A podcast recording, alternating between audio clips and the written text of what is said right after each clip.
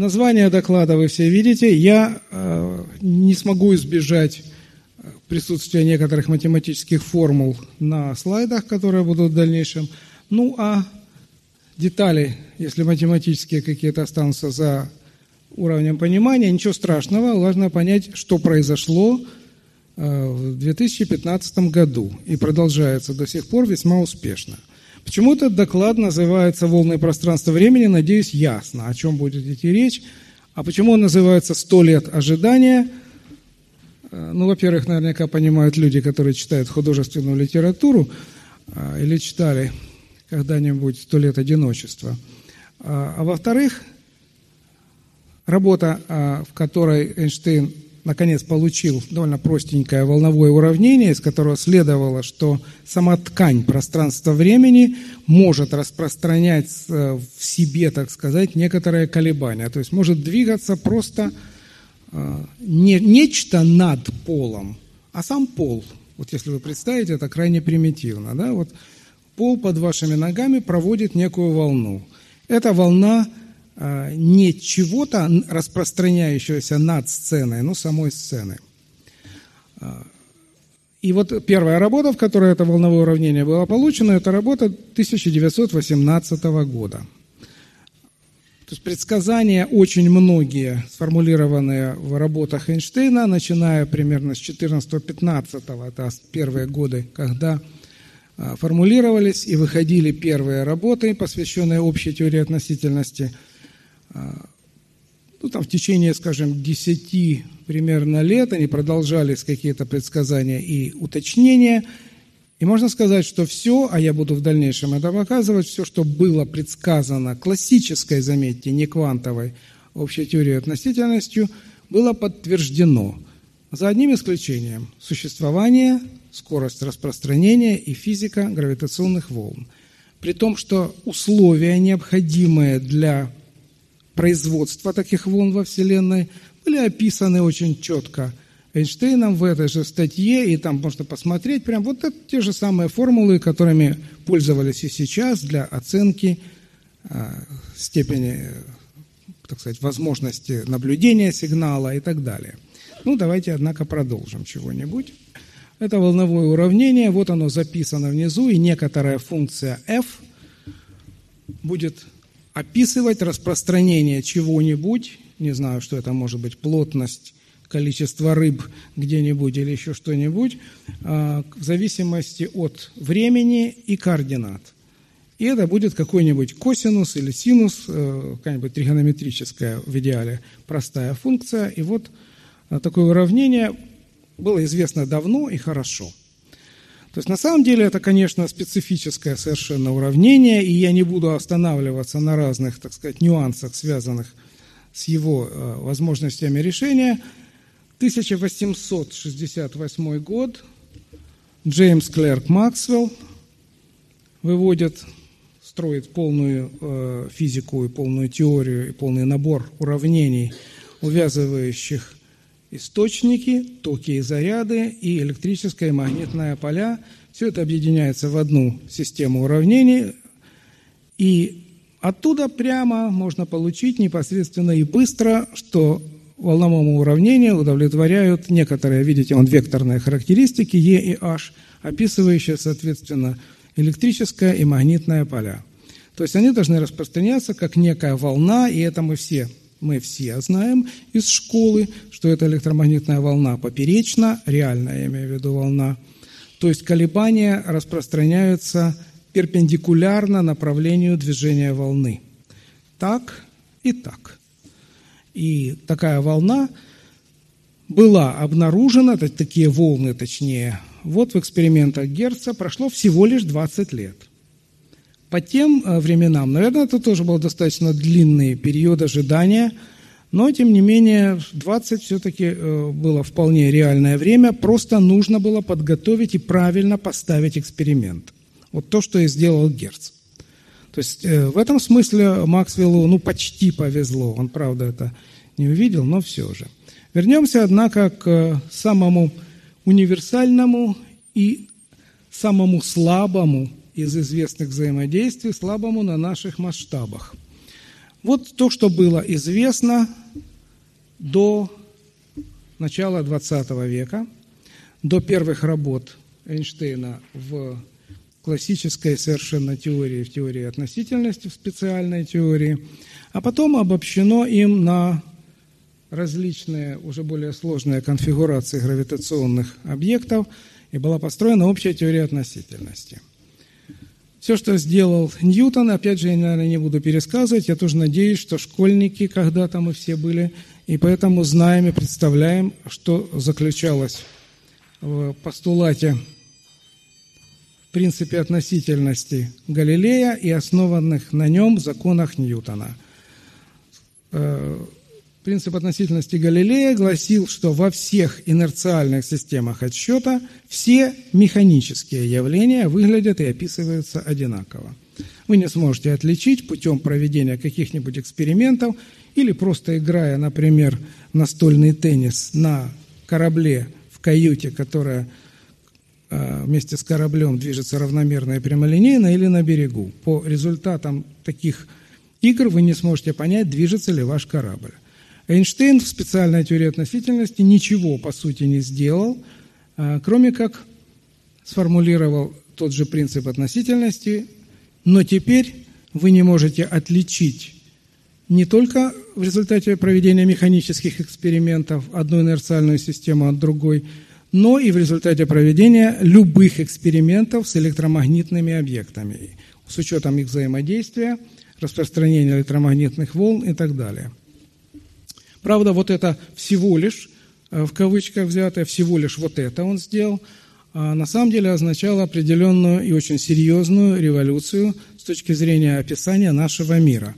Во-первых, можно было после э, установления этих постулатов Эйнштейна сказать, что мы можем спокойно отказаться от идеи эфира, который заполняет все везде и который был нужен, казалось, для описания правильного распространения электромагнитных волн.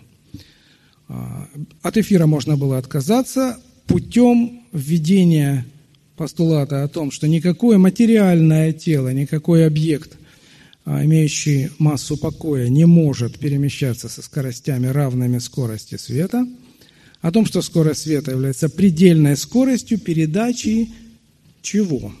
Информации. Это предельная скорость передачи информации, а не движения материальных тел на самом деле – то есть тут можно еще подумать, а с другой стороны, а что ж тогда можно передать еще с помощью скорости света, например, с помощью электромагнитных волн. Ну, это немножко другая история. Вот. А после того, как все эти постулаты в работе 1905 года были окончательно сформулированы, настало время проверки, нужно было пересчитывать какие-то полезные вещи, проверять что-нибудь. Ну, кстати, вы там почитываете что-нибудь, я просто не хочу зачитывать это все. Это все вещи написаны крайне э, полезные, которые говорят о том, что Ньютон не зря работал более 10 лет, пока написал свою книгу о принципах, так сказать, натуральной истории, и пока не сформулировал там как всю математику, так и всю физику, доступную для измерения экспериментов того времени. Вот. И там, как видите, даже ну, не такие уж страшные э, времена. Хотя вот обратите внимание, что тоже, начиная с момента выхода этой книги, 17 э, век, почти до конца 18 века, пока Кавендиш не провел какой-то прямой эксперимент – например, ну уже в земных условиях, так тоже можно было еще о чем-то говорить, что что-то не так, или что-то не нравится, или что-то надо подправить. То есть эксперимент всегда приходится, ну почти всегда, в серьезных вещах ожидать достаточно долго. Ну вот Максвелл 20 лет ожидал, а Ньютон не увидел этого, но вся теория движения и взаимодействия небесных тел, в общем-то, была очень хорошо описана в рамках теории Ньютона. Поэтому больше ничего не приходилось делать. Да, конечно, вся эта красивая ньютоновская схема а, обладала определенными проблемами внутренними, и, собственно говоря, это как бы математические проблемы. Заметьте, вот гравитационный парадокс насчет вычисления гравитационного потенциала. Ну и, в общем, это была математическая проблема, по сути, можно было бы от нее отмахнуться. Однако э, есть еще проблема, вот самая нижняя строка, строчки, изменения в положении большой полуоси орбиты Меркурия.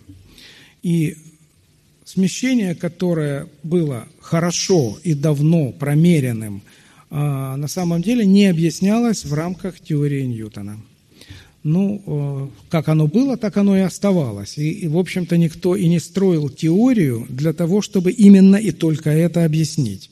Не в этом была э, история вся. Э, когда вот была построена уже общая теория относительности, на самом деле изменился взгляд вообще на гравитационное поле. Что это?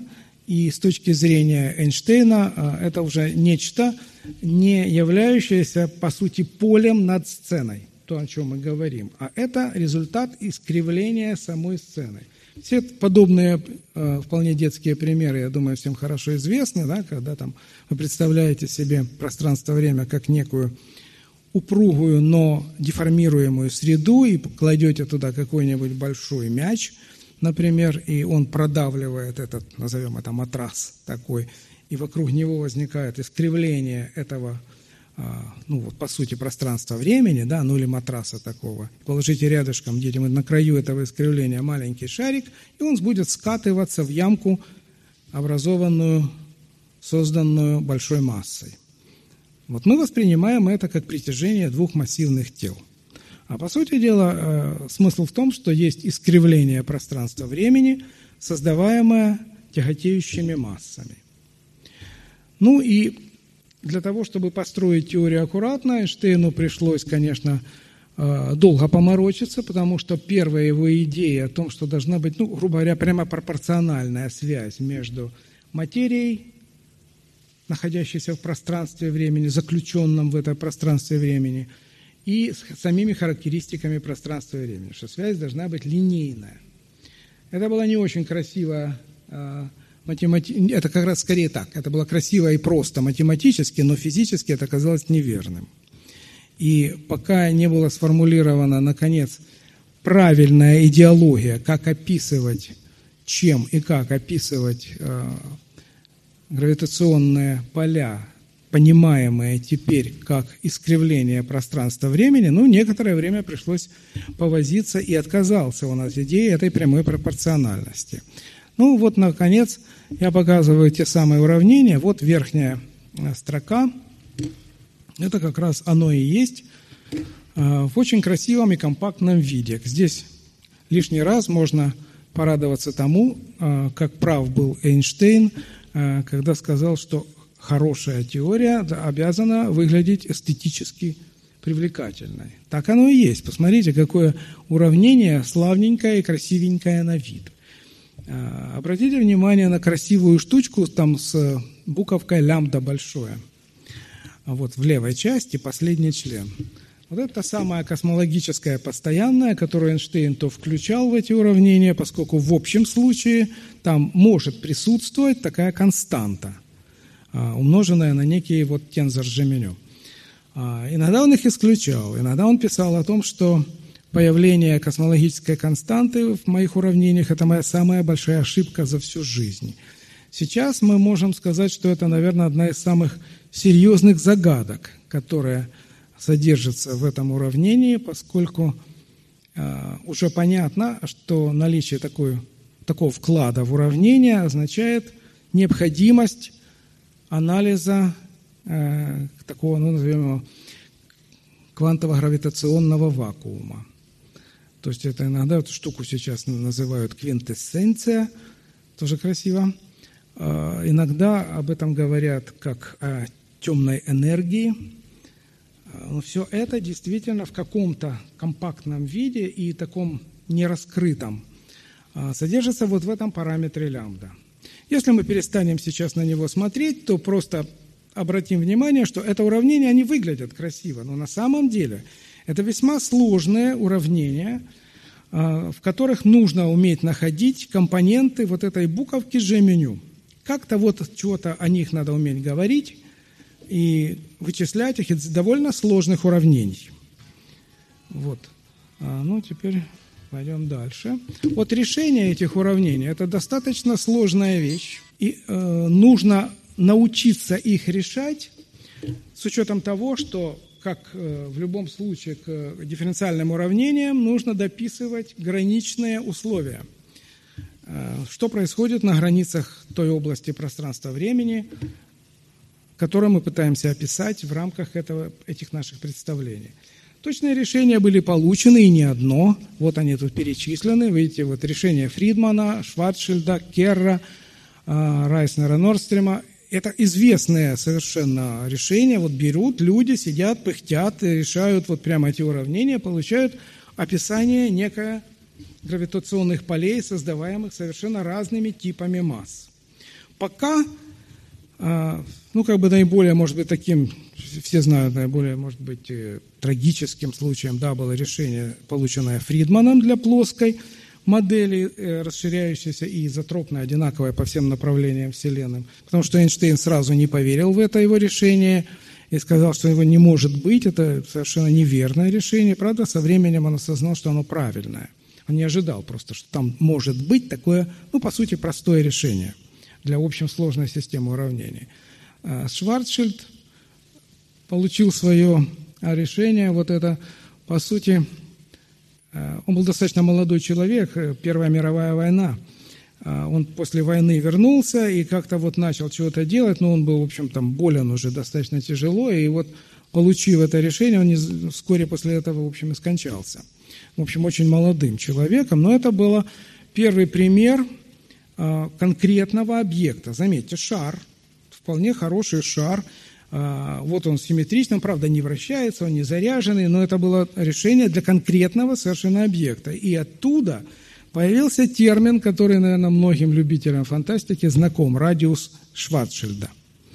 Некий э, радиус, некое расстояние от тяготеющей массы, которое определяет собой горизонт событий. То есть э, то место, докуда может дойти еще сигналы, э, или один, или много, из вот этого центра тяготеющего. Дальше они не, не будут двигаться, потому что у вас поле тяготения, скажем, не позволяет. В общем, э, эти все красивые конкретные э, вещи. А вот это применение уже для того, чтобы получить, наконец, волновые уравнения. Вот оно выписано.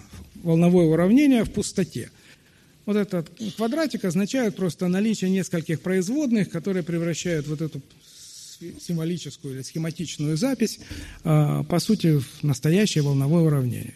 Значит, какие выводы в 2018 году сделал э, Эйнштейн, получив это уравнение для а, распространения гравитационного поля? Во-первых, из этого уравнения следовало, что там в качестве параметра скорости должна быть скорость света. Что гравитационное поле в виде волн тоже будет распространяться со скоростью света, ну, как с максимально возможной скоростью. Что она как бы вполне приличная волна, напоминающая электромагнитную, видите, переносит энергию, импульс поперечный, ну, все похоже на электромагнитные волны буквально. Под амплитудой, правда, имеют в виду ну, некоторое, ну, такое, как вы видите внизу, безразмерное понятие. То есть обычно амплитуда, это, грубо говоря, сколько в сантиметрах шарик отклонится налево или направо от положения равновесия – но здесь амплитуда – это некое просто изменение расстояния между двумя объектами. Вы померили его, скажем так, до того, как прошла волна, и померили после того, как прошла волна. И взяли относительное такую э, э, дробь, поделили и получили безразмерное относительное изменение расстояния. А, вот слова «обычно очень мала», вот которая здесь написана, на самом деле означает, что она действительно очень мала. По э, всем оценкам как бы проведенным по известным массам объектов во Вселенной или в галактике, эта штука должна быть примерно где-то в диапазоне от 10 минус 18 до 10 минус 23. То есть изменение этого расстояния, это же слабые поля, должно быть очень маленьким. Ну и дальше, э, вот понятно, что это математически было доказано аккуратненько и красивенько. Заметьте, что тут тоже важно. Масса объекта, излучающего гравитационные волны, должна быть большой. Тогда можно надеяться что-то увидеть. И более того, красивые слова, вот э, про это квадрупольное излучение, это означает, что один объект, вот знаете, как движущийся один, скажем, электрон, а, излучает чего-нибудь, ну, электромагнитные волны, то вот тут одна движущаяся масса излучать гравитационные волны и так колебать пространство-время не будет. Это излучение возникает только в случае взаимодействия двух массивных тел. Ну, в частности, вращающихся друг относительно друга, ну, вокруг общего центра масс. Вот тогда вы можете увидеть то, что мы хотим – это просто красивые э, слова, которые э, сказал Ландау. Я думаю, ему доверять можно. И действительно, э, восхищение возникает не только потому, что там идеи хороши, но и математическая реализация исключительно красива. То есть выбранный э, образ для поля, форма уравнений, возможности получить огромное количество информации из очень компактных уравнений, это серьезное достижение этой теории. Ну вот тут я не буду сейчас долго останавливаться, поскольку многие об этом, конечно, знают. Есть целая куча этих предсказаний общей теории относительности. Практически все они были, как я уже говорил, кроме наблюдения гравитационных волн, подтверждены и реально используются. Точность, э, например, GPS – она очень сильно зависит от того, будете ли вы учитывать следствие теории Эйнштейна или не будете. Если не будете, ошибка в позиционировании, которая предполагается вами, может составить несколько километров. Если будете учитывать, точность, как вы знаете, это там десяток метров, скажем. Это потому, что время э, на Земле и хотя бы там на высотах, где вот эти спутники GPS летают, течет по-разному. Промежуток времени между двумя событиями в зависим, зависит сильно от того, насколько близко точки, где вы проводите измерения, находятся к гравитирующим массам. Чем ближе, чем они тяжелее, тем медленнее вблизи них течет время. То есть ну, течет время, это, знаете, красивый образ, а в данном случае, собственно, речь идет о том, что вы измеряете по некоторым часам, находящимся там у вас, локально, измеряете промежуток времени между некими событиями. Вы можете э, эти же события наблюдать в некоем другом месте а, и обнаружите, что промежуток времени другой. Там больше, тут меньше, потому, ну, чем выше. Более того, человек, живущий на первом этаже и живущий, скажем, на двадцатом этаже – у них тоже немножечко разное время. А, и стареют медленнее те, кто на первом. Правда, не намного, но все-таки. Мало ли, можно так всегда ходить.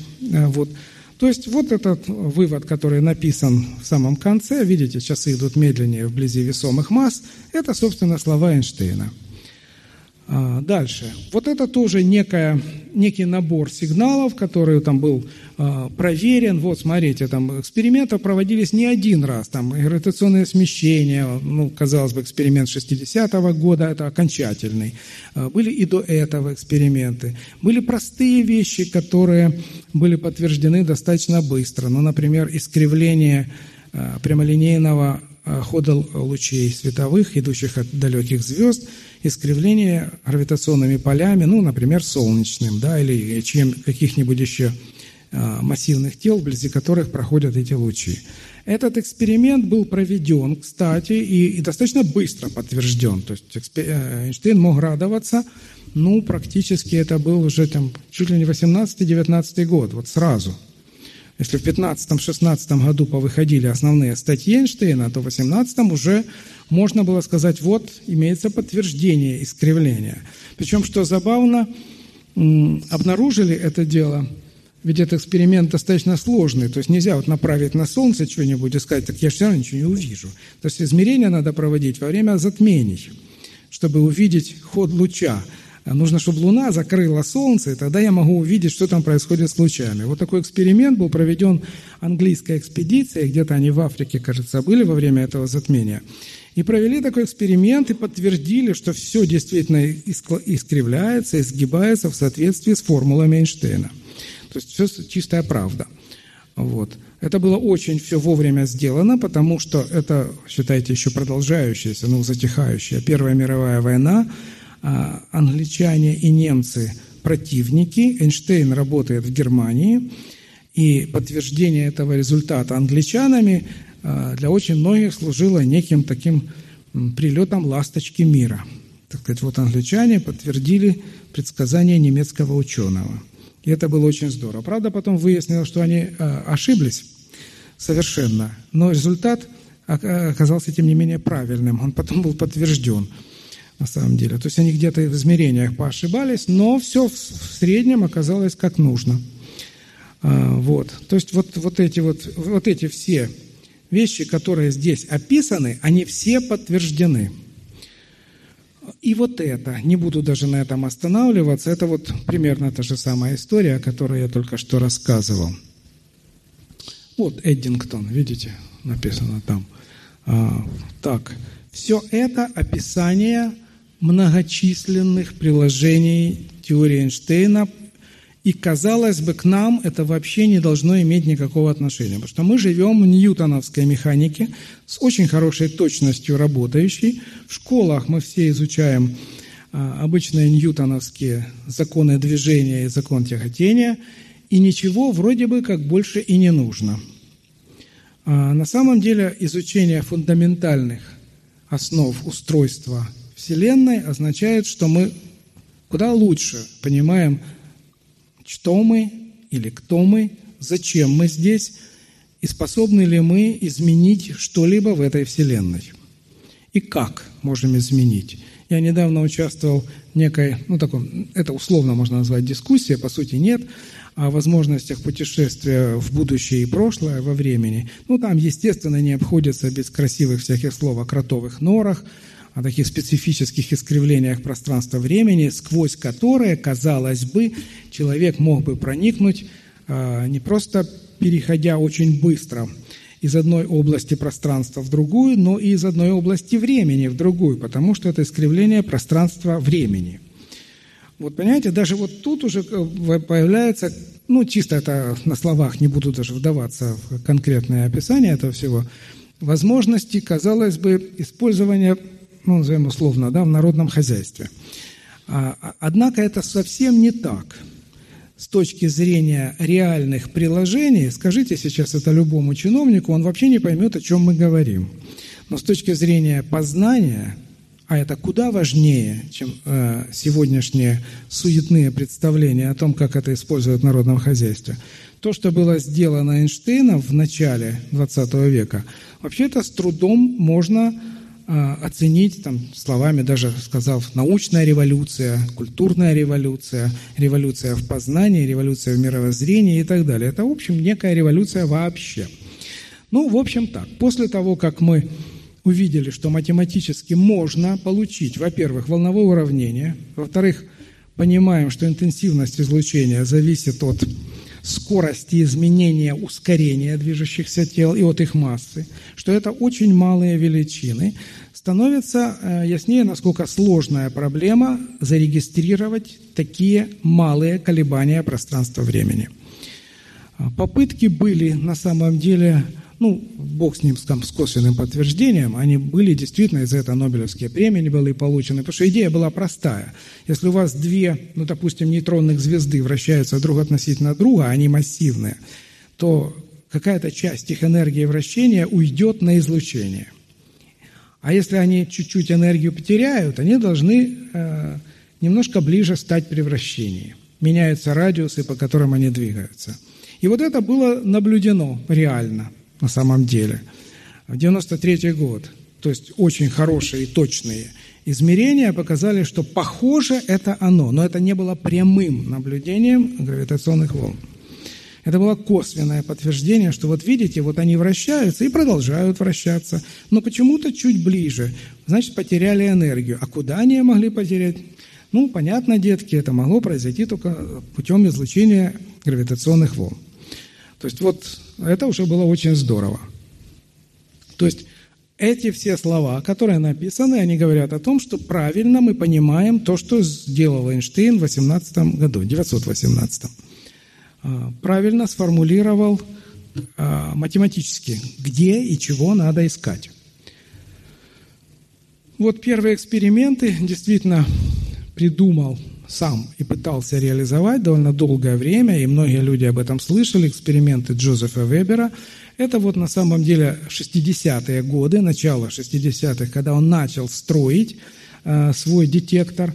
Это, по сути дела, ну, как видите, такой вот э, бочонок, двухметровая бочка алюминиевая – такой цилиндр закрытый, и если через него проходит гравитационная волна, то вы понимаете, что у вас вот тут она прошла через один торец, он лежит, этот бочонок, и потом пройдет через другой торец. И если у вас правильно он настроен, видите, там пьезодатчик, если там чуть-чуть меняется расстояние между этими днищами бочонка, да, то э, можно зафиксировать как резонансный некий сигнал. Ну вот у него даже было сообщение о том, что он их зафиксировал. Видите, вот а, это тут нарисовано у меня.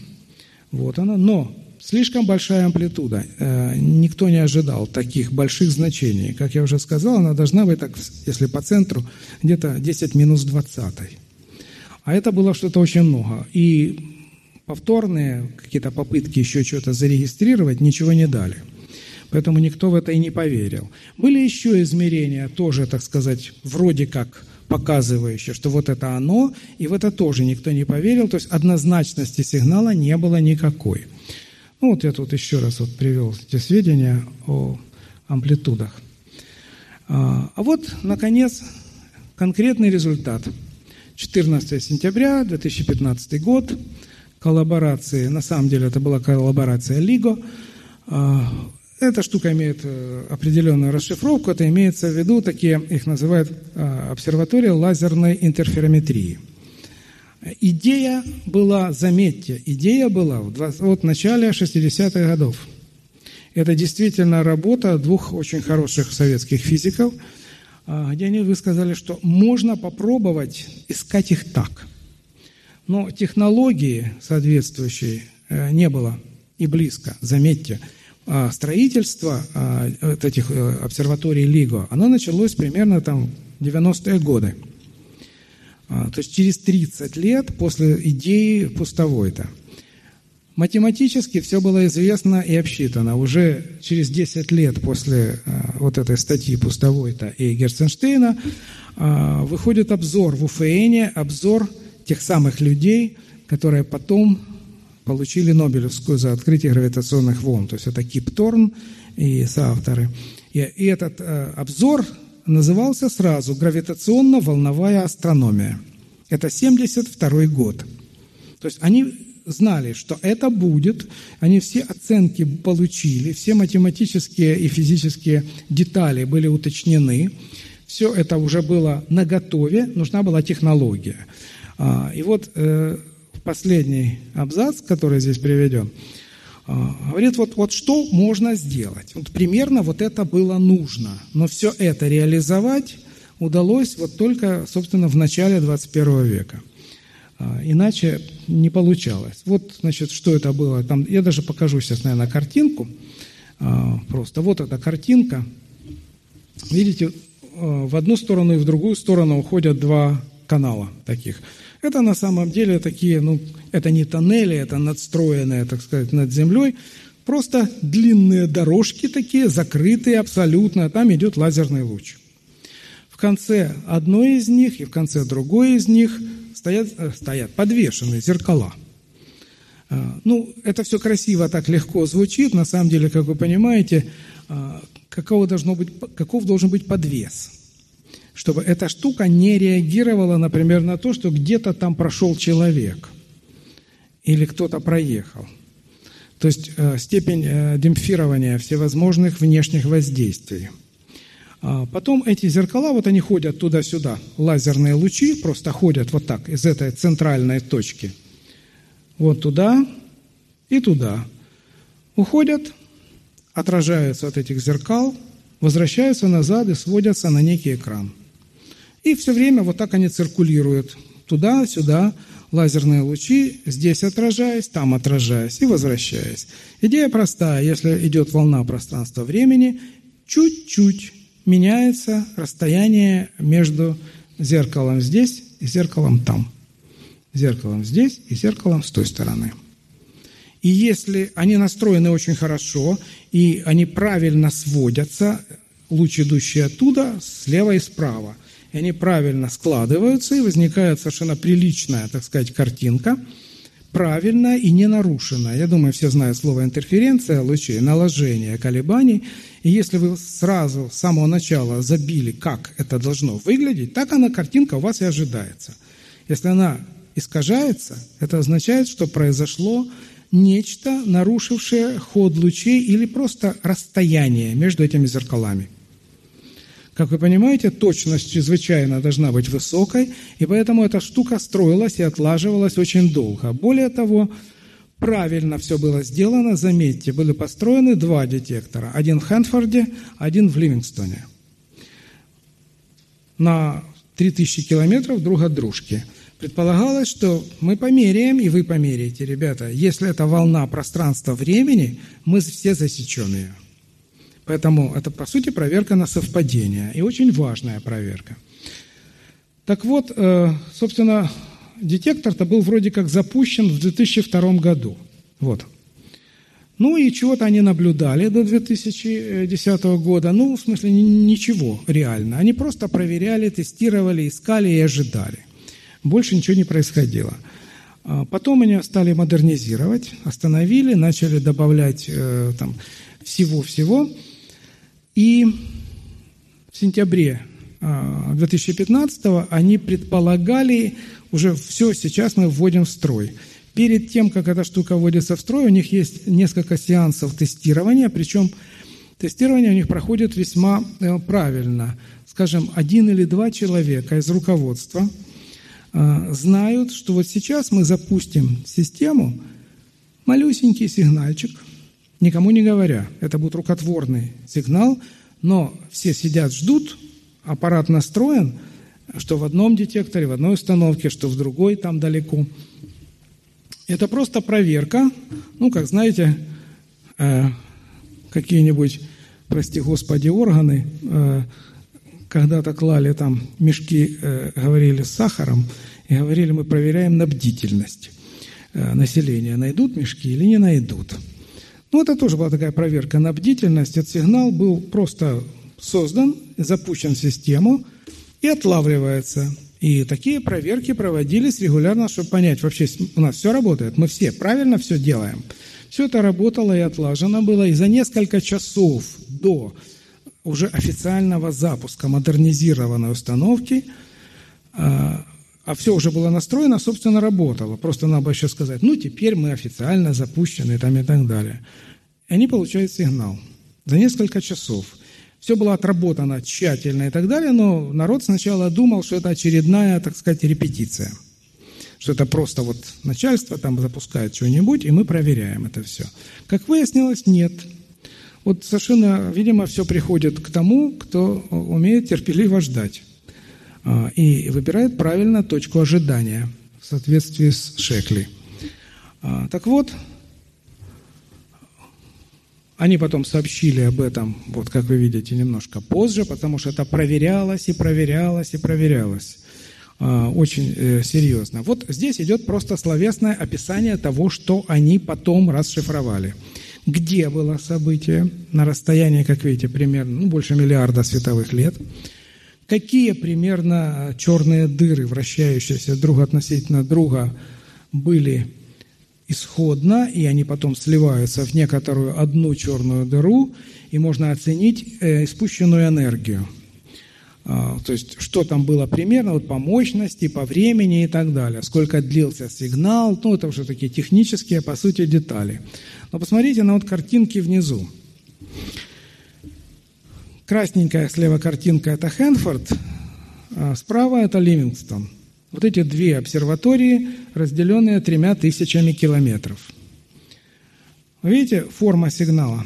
Ну, вот там картинка есть, когда они, так сказать, наложили даже одну на другую. Во-первых, это типичная форма сигнала прохождения волны через эту установку. Во-вторых, она что в Хэнфорде, что в Ливингстоне, она практически совпадающая. Вот, смотрите, от распределения, так сказать, по мощности сигнала и так далее. То есть почти ну, видно, что это один и тот же сигнал.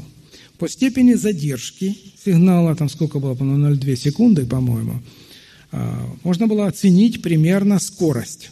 прохождения волны. 3000 километров, грубо говоря, поделили на время, нашли скорость. С неплохой точностью это было близко к скорости света, но это еще как бы ну, такой не главный результат, хотя тоже любопытный на самом деле. Амплитуда волны 10 минус 21, как примерно, в общем-то, и ожидалось в том самом диапазоне относительных энергий. То есть, во-первых, вот это совпадение сигналов, это было сразу показано, что да, это вот результат. Результат получен. Причем, заметьте, получен за несколько часов до официального запуска. А, вот, значит, это э, описание того, что это были за события. Я не думаю, что всем это может быть здесь важно и интересно, но вот э, о чем э, я хочу сказать. Можете это все пока почитать, это полезная всякая информация. Дело в том, что начиная с 15 года, казалось бы, ну вот когда они первый раз засекли, казалось бы, ну да, великое событие, и о нем можно теперь похвалить, поговорить, но и забыть. А, дело в том, что они, ну, как говорится, не остановились на этом, установка-то работает. Более того, таких а, гравитационно-волновых обсерваторий или лазерно-интерферометрических становится все больше. Уже запущено их несколько. Одна в Италии установка Вирго, одна заканчивается, должна вот чуть ли не этим летом быть запущена в Японии. А, и еще работает или будет работать в Германии, то есть их должно быть много. Чем больше их будет, тем э, надежнее мы фиксируем, откуда пришел сигнал. Ну, то, что называется триангуляция, когда вы засекаете один и тот же сигнал в нескольких точках. Например, в трех, да, и вы можете, проведя эти вот лучи наблюдений, понять, вот это отсюда пришло. То есть, во-первых, это будет фиксировано, во-вторых, мало того, что они строятся, наблюдения эти продолжаются, и Последнее наблюдение, событие чрезвычайно важное интересное, было осенью, ну, уже прошлого года, да, вот, а, в октябре 2017 года. Это было уже пятое наблюдение все вот эти, они, понимаешь, стало, стало, становится как рутина некая.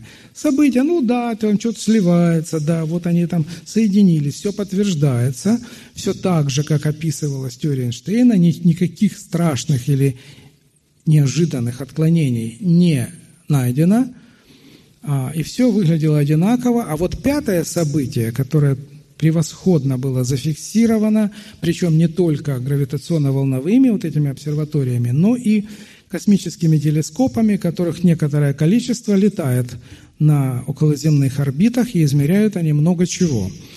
Значит, это было уже слияние нейтронных звезд. Чрезвычайно редкое событие на самом деле. Черных дыр как-то больше даже.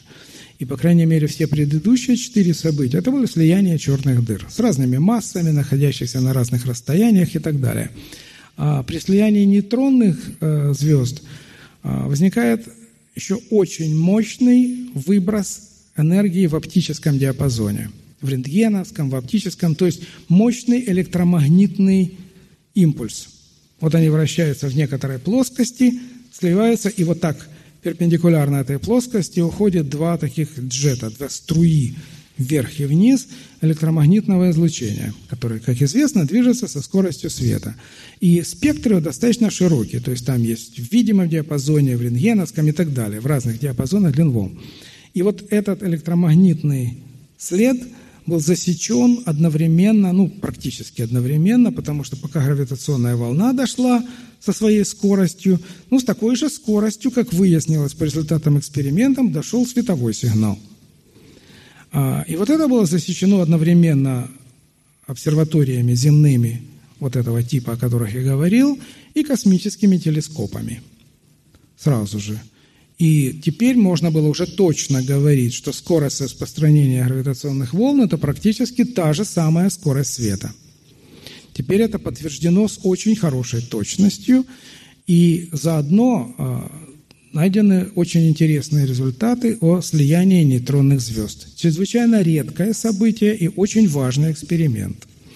Ну вот, это то, что мы знаем сейчас, то, что вот планируется делать, оно, в общем, ясно и понятно. Вот примерная схема этих э, гравитационных станций, они тут даже не все. Ну, Вирга уже работает, Кагра в Японии, вот она сейчас заработает – А, еще вон там гео, она, по-моему, уже тоже работает, потому что все их добавляется и добавляется. Чем их больше будет, тем надежнее результаты. Ну, это просто хорошая цитата из Эйнштейна, которая мне самому очень нравится и которая, мне кажется, говорит о том, что, ребята, не надо надеяться, что все будет сделано без нас, и вообще все в жизни крайне просто. Задумываться полезно, искать что-то новое в том, что лежит рядом, тоже полезно. И все вроде бы просто выглядело у Эйнштейна. Вот уравнение, все. Но, может быть, это совсем не так, потому что именно гравитационно-волновая астрономия позволит принести, получить сигналы из тех первых секунд, которые прошли в тот момент, когда начиналось огромное раздувание Вселенной, инфляция. И сигналов об этом у нас нет, и получить их нет кого. Разве что волны пространства-времени. Что-то об этом скажут. И в этом очень важная роль этих экспериментов и тех людей, которые все это довели до конца, всю эту потрясающую по сложности и важности программу и развивают ее и по сей день. Ну вот, пожалуй, и все.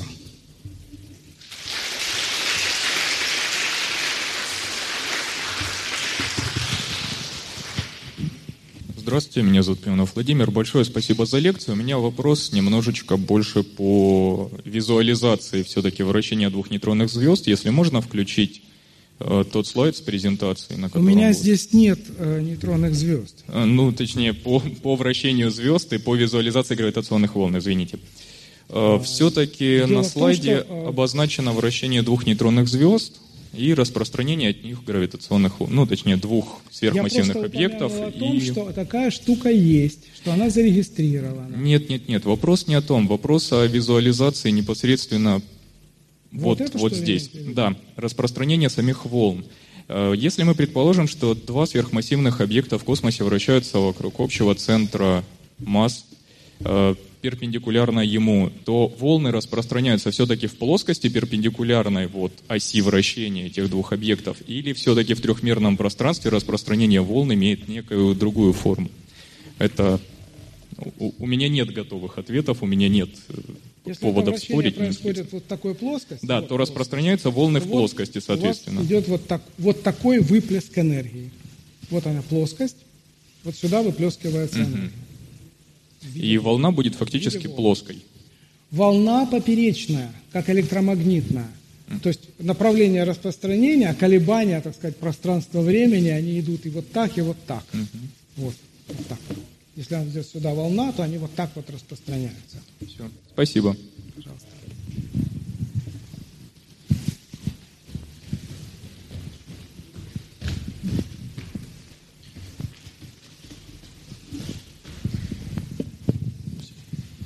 Скажите, я все пытаюсь понять, как э, делалась оценка расстояния одновременно с оценкой масс? Как отличалось дальнее, но большое от ближнего, но маленького? Ну, там давались конкретные оценки. А по интенсивности излучения на самом деле, по количеству излучения, которое было получено, и э, в этих случаях у вас просто есть ну, некая попытка экстраполировать какие-то события, а если массы такие, а если массы такие. То есть вы по форме, а, по, ну, понимаете, здесь же не все результаты приводятся, которые были намерены. Намерена, там, скажем, относительная амплитуда, намерена частота излучения. Все эти характеристики волн, которые вы э, должны были тут померить на Земле, они увязываются, естественно, с какими-то параметрами излучающей системы. И для этого моделирование было проведено в различных диапазонах уже заранее. Они же не просто сидели и ждали, что мы что-нибудь получим, а при разных массах а, такие оценки проводились, и картинки, грубо говоря, рисовались для разных возможных вариантов. Это не значит, что они точно попали на тот вариант, который обсчитали заранее, но это значит, что по характеристикам излучения, по э, интенсивности, по длительности сигнала – по мощности, э, которая а, пришла сюда. А, естественно, они предполагали, что скорость – это скорость света.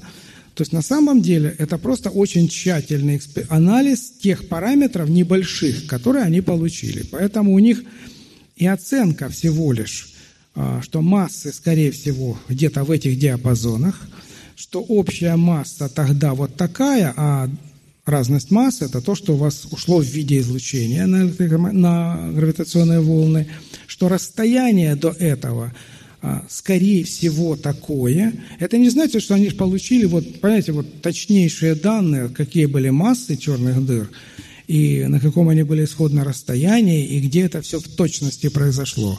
Это оценка, что у них, э, скажем, расстояние там миллиард э, и три десятых э, световых лет. Примерно за такое время нужно было бы, чтобы этот сигнал дошел, учитывая еще там то-то и то-то. То есть это детальнейший анализ. И, конечно, они ничего тут не знали, кроме тех параметров, которые засекли. Не, я просто не совсем понимаю. Ну вот, э, скажем так, что мешает, что конкретно мешает быть э, там в два раза более массивным черным дыром, находящимся, ну точнее в четыре раза более массивным черным дыром, находящимся в два раза дальше, чем эта оценка. Что при этом поменяется? А, меняется интенсивность дошедшего до нас излучения. Излучение э, имеет свои особенности распространения в космологической плазме или в космической среде. И в зависимости от того, где это произошло, что до нас дошло, какая мощность излучения до нас дошла, например, какое количество чего дошло. Вот. Примерно так.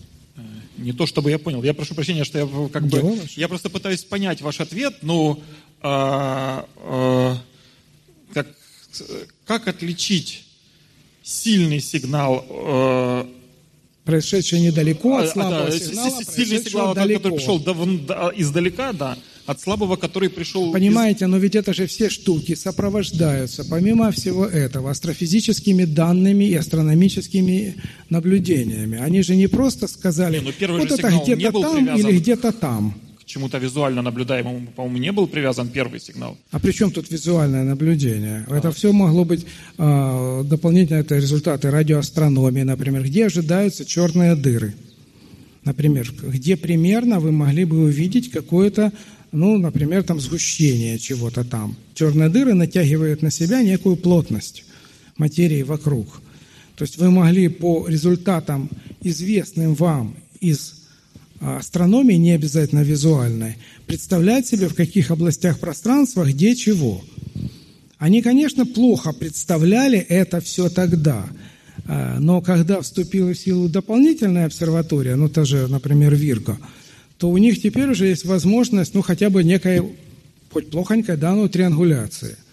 Есть две обсерватории, еще одна, они могут прослеживать, откуда это пришло. Поэтому здесь это была еще не триангуляция, потому что, но тем не менее, это было две разных обсерватории. Луч, вот он где-то там. Понимаете? То есть это не точное измерение, но тем не менее, сигнал вроде бы отсюда и вроде бы отсюда. Грубо говоря, пересечение двух прямых. Плохая оценка, но тем не менее оценка. Для того, где это могло быть. Если это было там, то по интенсивности сигнала можно судить, какие примерно должны были быть массы, для того, чтобы мощность излучения была такой, как мы здесь засекли. А, Еще у меня вопрос такой. А вот эта гравитационная волна, она, а, ее мощность вблизи источника, как, как, каких величин достигает, знаем ли мы это? Ой, вот это я, наверное, не скажу, и, вот какая там мощность, потому что... Ну, примерно, хотя бы порядок, вот вблизи гравитационная волна, это что там, сильная очень гравитация в начале? Это очень сильное искажение, это очень сильный всплеск и очень мощное, ну, хотите сказать, назовите это закручиваниями, выбивание, удар по э, плоскому, давайте назовем, пространство времени, вблизи черных дыр, оно уже не плоское, оно искривлено, а теперь вы его искривляете резко и сильно. Вот насколько сильно мы как бы еще пока... Ну, посмотрите, там да. примерно уходят, сейчас скажу, 3-4 массы Солнца, 3-4 массы Солнца, скажем, уходят вот, э, ну, помножьте МЦ квадрат, и вы получите энергию, излученную в виде, электро... в виде гравитационных волн. А, ну тогда второй вопрос я хотел задать. Э, затухает ли эта волна при распространении? Понятно, что затухает. А что причиной затухания тогда этого? Ну, как любая волна, она затрагивает все новые и новые области и движется э, как бы в разных направлениях на самом деле. Просто энергия раздается тем областям пространства-времени, которые теперь начали двигаться. То есть само, сама материя, через которую происходит распространение, это, это она не, не влияет материя, на это. Это не материя, это именно вот плоскость. Пространство-время. Плоскость, да, да пространство-время. Вот оно само начинает двигаться. Чтобы двигаться, нужна энергия. Это энергия, принесенная волной. Вот она на это и затрачивается. И еще такое небольшое уточнение. Получается, там у нее э, затухание как по r квадрату тоже, да? То есть по квадрату расстояния, как обычная волна. Ну, похоже на Интересный затухание, вопрос. как бы при, привычное для обычных волн. А, но это отдельная история, как они будут затухать, быстро или нет. И, понимаете как, а по дороге там будут встречаться еще массивные объекты? а сколько там будет массивных объектов, а проходит ли эта волна через области уже сильного искажения пространства-времени. Или она идет, что называется, как по маслу, по плоскому пространству-времени. То есть это зависит в этом смысле, понимаете? А, через что проходит волна и как это все движется. Скажите, пожалуйста, как вот э, эксперименты по регистрации гравитационных волн относятся или соотносятся с регистрации гравитонов, ну, частиц как бы носителем, носителей гравитации. То есть они там э, эти опыты подтверждают, опровергают, или они вообще никак не взаимосвязаны? Грави... Нет, нет, нет. Понимаете, гравитон – это просто способ описания а, распространения гравитационных полей. Ну, вот как вы говорите, вот, например, фотон – это кусочек квант электромагнитной волны. Вот гравитон – это кусочек или квант – гравитационного поля. Но то, о чем мы говорим сейчас, это по сути, как мы поняли, классический результат. Волна, мы же не говорим ни о каких квантах. Это волна, как электромагнитные волны иногда это просто волны, а не поток фотонов. Да? Вот и здесь это пока просто волны. Гравитон – важное и нужное понятие, как частица там со спином 2 и все такое, но это когда вы будете аккуратно, строить какой-нибудь очередной вариант квантовой теории гравитации. Вот когда вот э, это соединение э, пытаются получить, аккуратное, математически и корректное и физически э, значимое, вот там понятие гравитона исключительно важно, потому что это квантовые поля, из которых построена классическая. Но здесь пока мы, как бы говорится, к гравитонам никакого отношения не имеем. Хорошо ли, плохо, но так. А есть ли у нас какие-нибудь теоретические шансы там лет через 50-100 э, дойти до состояния, когда мы сможем делать какие-то э, эксперименты, которые показали нам, собственно, корпускулярную природу света, да, так дойти до, до экспериментов по э, наблюдению корпускулярной природы напрямую. Вообще, как говорится, почему бы и нет на самом деле. Ведь сложно понять, что для этого нужно сделать. Это же нужно работать на уровне сильных гравитационных полей. Сколько более того, нам придется Более того, вот то, что делается, вот эти вот волны, это же слабые гравитационные поля. Это слабые поля, там у меня и написано было. Они вот распространяются в виде таких волн, вполне себе гармонических, как бы. Описание такое, типа там синус-косинус. Понимаете, а сильные поля, чтобы пощупать, надо уж точно добраться до вот тех э, времен и пространственных характеристик, о которых вот товарищ говорил, что это где-то там вот в начале. Вот там были сильные поля. И мы сначала хотели бы получить сигналы о тех полях, чтобы понять степень искривления и вообще, прошла ли Вселенная не через точку сингулярности. Да, вот как бы просочилась вот из некого э, варианта расширение, сжатие и сжатие не до нуля. А какие-то квантовые же эффекты остановили да, это сжатие. С точки зрения классики, вы, грубо говоря, там чего-то делите на ноль. С точки зрения квантовой вы не можете поделить на ноль, потому что там в знаменателе что-то очень маленькое, просто оно есть. Вот что-то такое может быть. То есть вот сначала интересно было бы вот это понять. И может быть оттуда появилось бы какой-то намек на э, физику квантовой гравитации – а сколько времени для этого надо? Это все вещи непредсказуемые. Вот никто не ожидал, например, что они, начав эксперименты с 2002 года, через 13 лет только получат сигнал, причем по сути случайно. Если бы они не включили установку там, за 4 часа до начала официального пуска, они пропустили бы этот сигнал. Ну, может, они через год бы что-то поймали. Но... Так что временные характеристики – это очень сложно для открытий.